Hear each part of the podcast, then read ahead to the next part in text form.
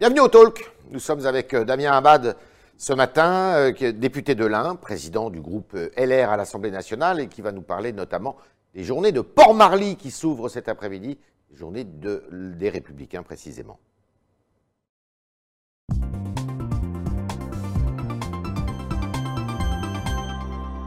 Bonjour Damien Abad. Bonjour Yves.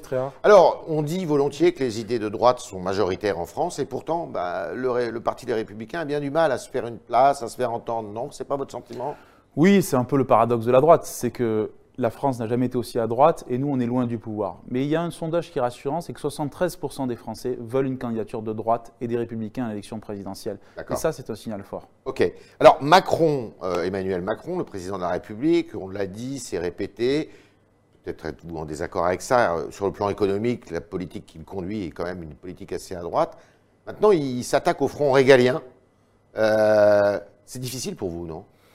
Non, parce que ça peut être difficile au départ, mais la Ouais. réalité, c'est quoi? C'est qu'on commence par un discours de droite et on finit par une réalité de gauche. Ça a été vrai sur la réforme des retraites, ça a été vrai aussi sur beaucoup de réformes économiques qui ne sont pas allées jusqu'au bout, et c'est vrai aujourd'hui plus que jamais sur la question régalienne, parce que Ouais. c'est bien beau de faire des discours, de faire des déclarations d'intention, mais la vérité, c'est que la délinquance augmente, les violences envers les personnes augmentent, Ça fait longtemps, hein oui, mais depuis euh, quelques mois, euh, on atteint un paroxysme. Et quand vous voyez les déclarations contradictoires, à la fois d'un côté du chef de la police et de l'autre côté du garde des Sceaux, vous vous dites que c'est le gage de l'inaction et de la paralysie du L'ensauvagement de la société, c'est un- une formule que vous reprenez C'est la, la formule du- de Gérald Darmanin? Oui, mais vous savez, euh, moi je ne veux pas qu'on perde trop de temps sur les mots pour qu'on agisse et qu'on concrètement, on ait une politique pénale, judiciaire qui soit concrète. C'est la question des peines planchées, c'est la question des rétentions de sûreté, c'est la question de l'aménagement des peines, bref, de la chaîne concrète, judiciaire et pénale. C'est que comme cela qu'on pourra faire reculer l'insécurité en France.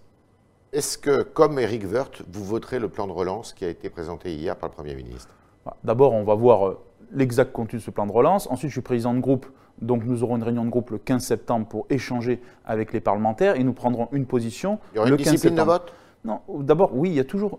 C'est pas, c'est pas l'enfermement, Hmm. euh, c'est pas le casernement, on n'est pas la République en marche. Il y a une cohérence de vote, il y a un vote majoritaire, et ensuite il y a une liberté. Mais soyons clairs, sur le plan de relance, il y a des choses qui vont dans le bon sens. Euh, je pense à un certain nombre de choses sur la transition énergétique, euh, sur les investissements. Mais moi, j'ai deux sources C'est d'inquiétude. un plan d'offre d'ailleurs, pas de relance. Oui, hein, c'est un plan euh, d'offre. Enfin, pas de Exactement. demande. D'ailleurs, il y a C'est aucune- pas keynésien. D'ailleurs, on quoi, hein. pourrait reprocher qu'il n'y ait aucune mesure pour soutenir la consommation. Mais moi, c'est surtout. Bah oui, mais c'est- il y a beaucoup d'épargne en France. oui, mais il va falloir justement désépargner et encourager euh, à la relance de la consommation. J'ai deux sources d'inquiétude. La première, c'est qu'on présente un plan de relance dans une morosité ambiante absolue. Et que donc on est dans un climat de défiance. On nous parle matin, midi et soir de la crise sanitaire, qui est tout à fait importante, mais maintenant que nous avons les gestes barrières, maintenant que nous avons les masques, nous avons le gel, nous avons les dispositions, c'est pour avoir une vie la plus normale possible et pour relancer économiquement la machine. Et la deuxième difficulté de ce plan relance, c'est quand même la question du financement. Il n'y a pas d'argent magique, Yves Tréhard. La réalité, c'est qu'aujourd'hui, il va falloir nous expliquer comment on va financer les 40 des 100 milliards d'euros qui vont être ponctionnés sur le budget de l'État par le déficit, par la dette et donc par les impôts pas sur les Français de. Il y a 40 milliards qui viennent euh, de- du plan européen. Et puis le reste, vous savez que c'est pas que l'État. Vous savez que l'argent ne va d'ailleurs pas au ministère, il va directement à des projets précis. Et que cet argent vient de la Caisse des dépôts, vient de différents organismes. Vous avez 20 milliards, 20 milliards sur les 100 qui, viennent de, qui sont des, des participations de différents organismes, et puis vous avez 30 à 40 milliards qui sont Ouais. à financer sur le budget de l'État. Et là, on a besoin. Pour vous, il y aura augmentation d'impôts, c'est automatique? Eh bien, en tout cas, soit il y aura une augmentation de la contribution de la France à l'Europe, Ouais. donc c'est une contribution nationale supplémentaire, donc ça veut dire soit une Mhm. hausse d'impôts, soit une hausse de la dette, Mhm. ou alors il y aura effectivement euh, des impôts futurs. Pourquoi? Parce qu'on ne peut pas indéfiniment résister au mur de la dette. Et que donc la question du financement, je rappelle que quand Nicolas Sarkozy avait fait son plan de relance en 2008, il y avait des financements, il y avait des économies qui étaient les, mises en face. les impôts ont effectivement augmenté en Oui, 2011, mais il y a eu- considérablement. Il y a eu aussi des mesures d'économie. Là, il n'y a aucune mesure d'économie. Sans mesure d'économie, ça veut dire que tôt ou tard, la fiscalité sera mise à rude épreuve. Euh, Est-ce que vous condamnez les propos de, Christian Estrosi qui, dans le Figaro, en début de semaine, a dit euh, Bah, écoutez, euh, finalement, c'est blanc bonnet, bonnet bleu. Est-ce qu'on ne peut pas passer un accord, tout simplement, avec Emmanuel Macron pour que LR et Emmanuel Macron fassent cause commune à la présidentielle de 2022 Il y a Je- beaucoup de Français à droite qui pensent ça. Oui, mais il y a aussi beaucoup d'électeurs de droite et de Français qui pensent qu'il faut une alternative au duel Macron-Le Pen que les Français ne veulent pas. Moi, je pense qu'il y a une erreur d'analyse. C'est de considérer que parce qu'on va fondre les républicains dans le macronisme, on va pouvoir finalement assurer la victoire à l'élection présidentielle. Je pense qu'au contraire, il y a un grand danger. C'est laisser un espace politique vide en faveur de Mme Le Pen. Et moi, je pense que la droite, elle doit arrêter de regarder ses voisins, elle doit s'occuper d'elle-même et reconquérir le cœur des Français. discours, euh, Damien D'abord, avec un discours sur la question de l'autorité, du régalien, de l'état de droit, de la sécurité. De la qui manque à Emmanuel Macron. Qui manque clairement à Emmanuel Macron. On voit que le macronisme, c'est du en même temps, c'est du nihilisme en matière de sécurité et c'est l'inaction et de la paralysie. nihilisme, c'est peut-être beaucoup quand même, non? Non, mais c'est la réalité on nous avait annoncé euh, des réformes sur la question de la laïcité, on va avoir un projet de loi euh, sur le séparatisme. Oui. oui, mais là aussi, beaucoup d'effets d'annonce. Qu'est-ce qui s'est passé concrètement depuis comme mesure concrète? On nous avait annoncé 15 000 places de création de places de prison. On ne les a toujours pas vues. Donc, sur l'autorité, on a un discours. Et puis aussi, sur des nouveaux sujets. Je pense à la question écologique, la question économique. 30 milliards dans le plan de relance hein, sur l'écologie. Mais là aussi, on verra très concrètement l'exécution de ces 30 milliards d'euros. Parce que vous savez, des plans de relance et des il y en a eu beaucoup L'exécution, c'est toujours plus compliqué. Ce que nous disons simplement aujourd'hui, c'est que la droite ne peut pas se fondre dans le macronisme parce que nous ne partageons pas les mêmes valeurs, les mêmes convictions et parce que le macronisme est issu d'une majorité de gauche. Égalité, fraternité, euh, liberté, ce n'est pas des valeurs que vous partagez Bien sûr que les valeurs républicaines, nous les avons euh, en commun, mais je parle sur les valeurs d'un projet politique, sur les convictions d'un projet politique en tant que tel, et là il y a des différences. Damien Hamad, il ne vous, vous manque pas, somme toute, une incarnation? Un homme ou une femme forte qui vous représente très clairement. Dans le discours. Bien sûr. Et bien sûr que l'incarnation à droite, elle est essentielle, et dans la Ve République, elle est encore plus essentielle. En fait, aujourd'hui, 150 ans de la Troisième République, on le sait, on a cet engagement-là. Maintenant, la question de l'incarnation, il n'y a pas de recette miracle. Il va falloir qu'on discute, se mette autour de la table, et ensuite qu'une femme ou un homme puisse se dégager. Mais oui, cette question d'incarnation, on n'y échappera pas, mais elle devra être sur la table au bon moment. Aujourd'hui, on pose les fondations, on retravaille, et on fait en sorte que la droite existe dans le jeu politique. Néanmoins, il y en a qui trépignent chez vous, notamment Rachida Dati et d'autres, hein, qui disent bah, euh, il y a comme il y a un nom qui ressort souvent, c'est celui de François Barouin. Est-ce que François Barouin doit se déclarer? Bah, Il vient demain, je crois, à Port-Marly. Est-ce qu'il va se déclarer demain? Est-ce que vous voulez qu'il se déclare? Déjà, sa présence en soi est un signal politique fort. La présence de François Barouin aux universités d'été à Port-Marly témoigne l'attachement, la fidélité à sa famille politique et le fait qu'il ait envie de dire des choses sur la République et les réussites. Ensuite, est-ce qu'il fera un pas en avant sur l'élection présidentielle? Je n'en sais absolument rien, je pense que personne n'en sait rien, c'est son calendrier, c'est son tempo, et vous savez, c'est un lien très fort entre un homme, avec un grand H, et euh, le peuple français. Donc moi je dis simplement, gardons notre sang-froid, gardons notre sérénité et n'oublions jamais qu'Emmanuel Macron a été candidat très tardivement à l'élection présidentielle. Il n'y a pas urgence. nous sommes non, parce que nous sommes à un an et demi. La vérité c'est quoi? C'est qu'aujourd'hui... Vous comprenez sa réflexion Oui, bien sûr. Qui dure. Oui, mais c'est normal. Attendez, aujourd'hui, l'enjeu pour les Français, c'est quoi? Ce sont les plans sociaux, ce sont les emplois, mmh. c'est la question du chômage des jeunes. Et je ne voudrais pas que la droite soit victime d'un procès en déconnexion en étant une droite nombriliste qui pense justement uniquement à l'élection présidentielle. Agissons, retrouvons de la crédibilité et le temps politique de l'alternance viendra. Si d'aventure François Barouin se manifestait, se déclarait, demain ou un autre jour, est-ce qu'il faut quand même maintenir le principe d'une primaire qui est euh, inscrit dans, votre, dans vos statuts?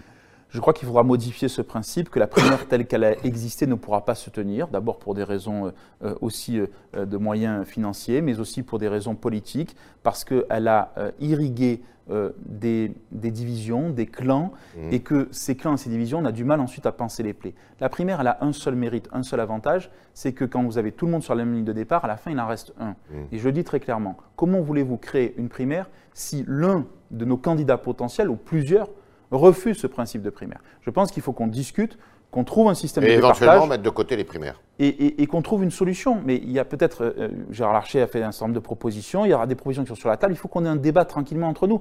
Mais ce qui est sûr, c'est que la primaire telle qu'elle a existé, pour moi aujourd'hui, elle est révolue. D'accord. Euh, vous savez que de toute manière, celui ou celle qui sera votre candidat retrouvera au premier tour Xavier Bertrand qui, euh, de plus en plus, annonce qu'il eh sera candidat. C'est justement ce, que, ce dont nous devons éviter. Et je considère que la droite ne peut pas faire fi euh, des intentions de Xavier Bertrand.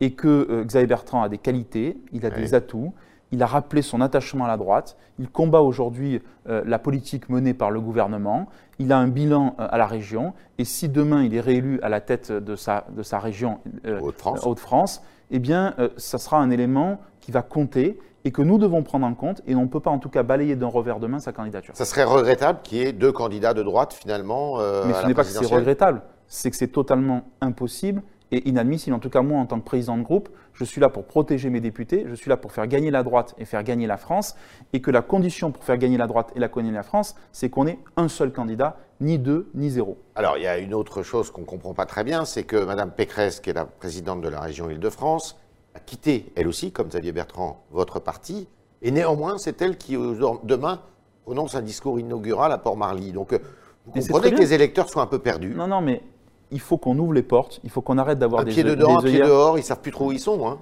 On a besoin d'ouvrir les portes, de ne pas avoir des œillères. Valérie Pécresse, elle est présidente de la région Île-de-France. C'est une excellente présidente qui fait très bien son travail, qui a des idées, qui a posé ses idées sur la table, et, l'université d'été a lieu en Ile-de-France. Je trouve que c'est la moindre des choses que la présidente de région vienne s'exprimer. Je trouve que c'est une excellente initiative qui a été prise par Christian Jacob. Moi-même, j'avais fait la même chose au groupe avec Xavier Bertrand pour l'inviter sur le débat sur la réforme des retraites. Nous avons des compétences, nous avons des talents, nous nous en prions pas. Et pendant ce temps-là, Julien Aubert, qui était candidat à la présidence euh, de votre parti, bah lui, fait son, rendez-vous euh, dans le midi de la France. Oui, mais j'y serai aussi. Parce que je pense qu'il faut. vous comprenez que les. Bien sûr, mais ils, sont un peu perdus là, non? Je suis bien d'accord avec vous. Euh, pour vous rassurer, nous aurons des journées parlementaires communes, députés et sénateurs ensemble. Ça fait longtemps que ce n'était pas arrivé. Ça aura lieu début octobre et nous donnerons ce message d'unité de la droite parlementaire. D'accord. Euh, est-ce que euh, M. Sarkozy est toujours dans l'ombre, en coulisses, vous donne des conseils? Est-ce que vous l'avez souvent au téléphone ou est-ce que vous allez le voir? Est-ce que vous allez prendre conseil auprès de lui? D'abord, pour moi, il incarne toujours plus la lumière que l'ombre c'est une personne, c'est l'ancien dernier président de la République. C'est une expression pour dire qu'il n'est pas. Euh, oui, bien sûr. C'est l'ancien dernier président de la République de droite. Mmh. Oui, j'ai des échanges avec lui. Oui, je viens euh, échanger. Euh, ses conseils sont précieux. Il a une expérience politique internationale et nationale qui est très importante. C'est un homme de crise qui est aussi capable, pendant une crise, d'y faire face avec force, avec courage. Donc, pour moi, ce n'est pas un problème. Ce n'est pas quelqu'un d'encombrant. C'est au contraire une force politique pour nous.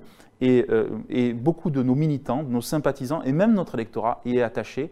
Et même, je vais même aller plus loin, ont parfois du regret qu'il soit sorti de la, scène politique. On dit que l'initiative de Christian Estrosi était peut-être inspirée par Nicolas Sarkozy. Vous savez, moi j'ai fait beaucoup de on-dit, et je sais que Christian Estrosi a une personnalité trop autonome, trop importante, trop libre et trop indépendante pour écouter et se faire donner des leçons par qui que ce soit. Les propos qu'il a tenus dans le Figaro, ça ne peut pas lui valoir une exclusion de votre parti Non.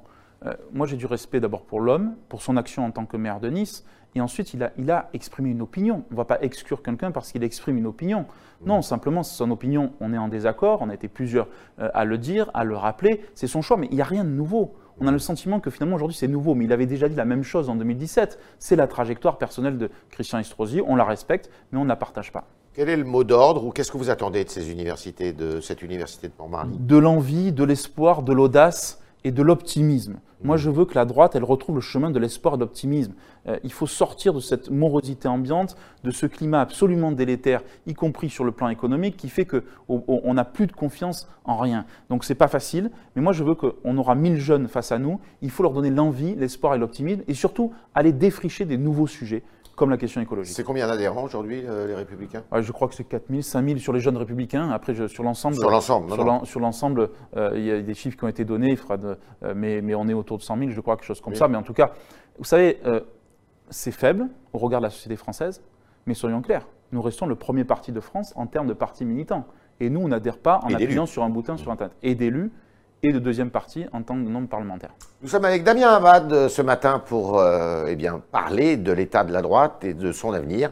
Et on va continuer avec vos questions, chers internautes, et Juliette Saint-Jean qui est sur le plateau qui va poser vos questions.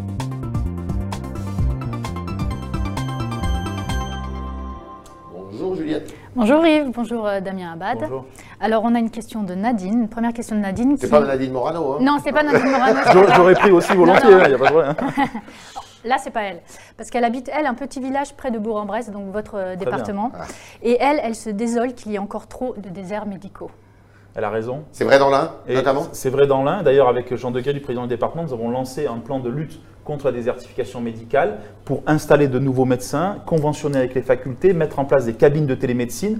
Il y a une action locale qui est menée. Il faut désormais une action nationale. Et voilà là où le plan de relance devra aller. parce que j'ai des exemples en tête. C'est les municipalités qui salarie un médecin finalement. Ça peut être une municipalité, oui, tout à fait. Et même parfois le département, ça s'est fait en Saône-et-Loire. Nous le faisons euh, aussi pour quelques-uns d'entre eux dans l'Ain pour attirer, parce que le jeune médecin, il veut quoi? Il veut être salarié, il veut travailler dans un cadre collectif avec plusieurs spécialistes et il veut aussi une qualité de vie. Et donc c'est ce dont on doit proposer. On l'a fait au niveau départemental, il faut maintenant avoir un plan au niveau national. Oui, ça match, ça fonctionne et ça donne des résultats. Alors question de Marc, que pensez-vous de la gestion de la crise du Covid par l'Union européenne? Je suis partagé. Tu as été réactif par rapport à la crise financière il y a 10 ou 12 ans. Et vous savez, je suis un pro-européen convaincu. J'ai lu le livre de Nicolas Sarkozy cet été et j'ai retenu une leçon. C'est sa conviction européenne profonde. Et il a totalement raison. C'est tellement facile de rejeter sur l'Europe. L'Europe a pris ses responsabilités sur le plan de relance. Il nous faudra aller plus loin pour dire comment on va financer euh, tous ces milliards d'euros, mais il y a au moins une avancée. Maintenant, je le dis aussi, je pense qu'il y a trop de blocages en Europe, trop d'impuissance, trop de lenteur, et que donc il faut repenser aussi le mode de décision en Europe, et que peut-être sur un certain nombre de sujets, il faut qu'à quelques-uns, on puisse prendre des initiatives Ça ne soit plus à l'unanimité. Bien sûr, bien sûr. Alors on a Chris Cross sur le Figaro donc, qui exprime ses doutes quant au plan, de relance euh, qui lui fait penser à celui de Sarkozy. Le problème selon lui, c'est que l'argent n'arrivera pas avant 2021. Alors, euh, d'abord, celui de Sarkozy, il était financé, il y avait des mesures d'économie. Ensuite, là où il a raison, c'est que c'est le problème de l'exécution de ces plans. Il a raison, ça ne sera pas avant 2021, et même avant le, dernier trimestre 2021. Pourquoi? Parce que l'argent qui sera versé par l'Europe n'est pas prévu pour tout de suite, parce que ce texte il sera voté à l'automne, qui sera mis en, application au mois de janvier, puisque c'est dans le cadre du projet de loi de finances, avec des décrets d'application mis en. Ça veut dire que concrètement, sur le terrain, pour le logement, les rénovations thermiques, pour les infrastructures, les hôpitaux, ben, la désertification médicale, on ne va pas avoir d'effet avant juin, juillet, août, voire septembre 2021, et dans le meilleur des cas. Et donc ça, c'est pour ça que moi je me méfie beaucoup de ces annonces 100 milliards d'euros, qui au départ sont porteuses d'espoir et à la fin créent beaucoup de frustration. Autre question. Alors, on voit des Français, enfin les Français qui sont assez disciplinés quand même entre le confinement et le port du masque, euh, mais la France reste championne quand même euh, de la verbalisation, nous dit Pierre. Donc, ne serait-il pas temps de faire un peu confiance aux Français? Moi, je crois au principe de responsabilité, au principe de confiance. La vérité, c'est que si on respecte les gestes barrières, le port du masque là où c'est obligatoire, il n'y a aucune raison d'être verbalisé. Non, moi, je, le dis, et, franchement, parce qu'on a eu tendance, je trouve, à infantiliser beaucoup les Français pendant cette crise sanitaire. Et là aussi, euh, euh, c'est écrit dans le livre de Nicolas Sarkozy, il a raison. Dans ce genre de crise, on a tendance à la sous-estimer au début et à surréagir à la fin pour compenser la sous-estimation initiale. Et aujourd'hui, on est dans un moment de surréaction. Et ce moment de surréaction, il est inquiétant. Il est inquiétant pour le connu. Là, il y a une surréaction actuellement Oui, clairement. En tout de, cas, de quoi? De la part des pouvoirs publics De la part des Français Oui, des pouvoirs publics. Il y a une, ambiance euh, qui est créée de lourdeur. C'est à peu près la même partout dans le monde. Hein. Oui, mais je redoute un, retour. Oui, mais hein. bien sûr, mais attendez. Bien, sûr, bien sûr que euh. mais la vigilance doit être absolue. Mais aujourd'hui, nous avons des masques, nous avons du gel, nous avons de la distanciation physique, nous avons des gestes barrières, nous avons des tests, tout ce que nous n'avions pas au mois de mars. Et donc, ce qui est très important, c'est qu'on soit tous vigilants, qu'on respecte ces barrières. Pourquoi? Parce qu'on veut tous éviter le reconfinement. Et que de toute façon, le reconfinement national, on le sait, on ne pourra pas l'avoir une deuxième fois. Donc, il faut cette prévoyance. Mais la vigilance, ce n'est pas l'inaction et ce n'est pas l'immobilisme. Alors justement, question. justement bah, Capucine, elle s'étonne un peu de votre déclaration que vous avez faite euh, contre la gratuité des masques sur BFM le 20 août. Si les masques étaient gratuits, on va en retrouver un peu partout dans la rue. Elle s'étonne euh, justement de cette. Euh, c'était peut-être pas le seul motif de votre. Non, ce euh, c'était pas le seul motif. Et surtout, il faudra que j'ai fait une deuxième déclaration quelques jours plus tard en demandant la distribution gratuite des masques pour les collèges, les lycées, dans les écoles. Pourquoi dans les écoles? Parce que dans les écoles, les enfants, ils n'ont pas forcément l'argent sur eux pour acheter des masques et que donc ceux qui ont des parents qui n'y pensent pas ou qui n'ont pas forcément les moyens ne les ont pas sur place. C'est le rôle de l'école d'avoir sur cette distribution gratuite. L'État ne l'a pas fait, du coup, c'est les collectivités qui le font, au département de l'Ain, on le fait. Par contre, je dis, je ne crois pas à une gratuité généralisée. Pas simplement, il y a une raison écologique, mais aussi une raison économique majeure. C'est que si vous créez, je ne crois pas au modèle de gratuité et, euh, et ça va impliquer, ça va déstabiliser totalement le marché euh, du masque ça va créer, euh, je crois, un système qui sera totalement contre-productif. Et qui va déresponsabiliser totalement la population française. Et ce n'est pas ça que la droite doit porter comme message. Nous étions avec Damien Abad ce matin qui a répondu à toutes vos questions. Merci euh, Damien Abad avant de partir pour Port-Marly. Pas très loin, de, pas très loin de, Paris en tous les cas, dans les Yvelines. Euh, merci à vous autres internautes qui, avec Juliette Saint-Jean, avez posé vos questions ce matin. Et puis, je vous le rappelle, vous pouvez euh, toujours et gratuitement, hein, euh, grâce à la newsletter du Figaro Live, retrouver les meilleurs moments euh, de ce talk, mais de toutes les émissions qui sont proposées sur le Figaro Live à tout moment. et je vous invite chaudement à aller à ce rendez-vous. Merci et à lundi.